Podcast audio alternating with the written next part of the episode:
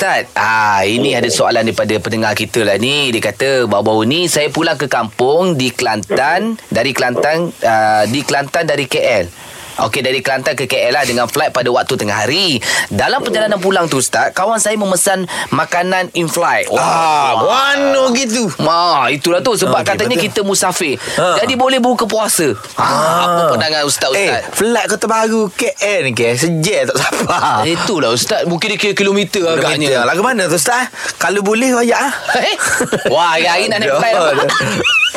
ha, kau mana tu Okey, ustaz? ini memang ada dalam surah Al-Baqarah kita tengok surah Al-Baqarah ayat 180 lebih 184 kan hmm. uh, maknanya Allah Ta'ala dia beritahu ya, bahawa siapa yang bermusafir dia sakit ya, ataupun dia, bermu, dia, dia bermusafir maka dia boleh ia berbuka puasa dan mengganti wajib ganti ya ada mengikut jumlah hari yang ditinggalkan pada ni, selepas pada Ramadan Oh, okey. jadi bagi orang yang bermusafir ya maknanya uh, rukhsah ataupun kelonggaran ini tidak apa tidak apa tidak dimasukkan lagi masih ada lagi hukum itu sehinggalah ke ke, ke akhir zaman maka ada pilihan lah. Sebab apa? Hmm. dan kalau kita himpun hadis-hadis Nabi SAW ya, Rasulullah dan para sahabat mereka, mereka meriwayatkan ada masa dalam musafir Rasulullah berbuka dengan sahabat. Ada masa dalam musafir ya, Rasulullah meneruskan puasa dengan sahabat. Ada sebagian dalam musafir yang sama dengan Rasulullah ada sebagian yang berbuka puasa dan sebagian tidak berbuka puasa. Hmm. maka yang berbuka puasa itu tidak memandang aib dan pelik eh, cel- apa, jelik bagi orang yang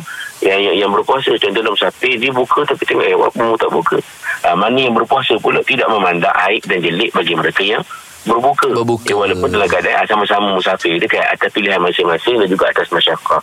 Walaupun kadang-kadang kita naik flight kan, kita naik flight. Hmm. Tapi kadang-kadang sebelum proses naik flight tu Ya, daripada rumah berjalan apa ni Penat. gila apa semua nunggu lagi bang kali letih kemudian dah sampai nanti nak pergi ke destinasi ya apa apa pakai kenderaan lain jadi ada masyarakat ya, sebab Faham. apa uh, sebab musafir itu adalah sebahagian daripada ya, daripada hazard ataupun kesusahan Hmm. Oh. Jadi, hmm, jadi orang yang buka Boleh puasa sebab musafir tu makanlah nyorok-nyorok sikit ustaz jangan Hmm. beria makan dalam flight tu ustaz ya.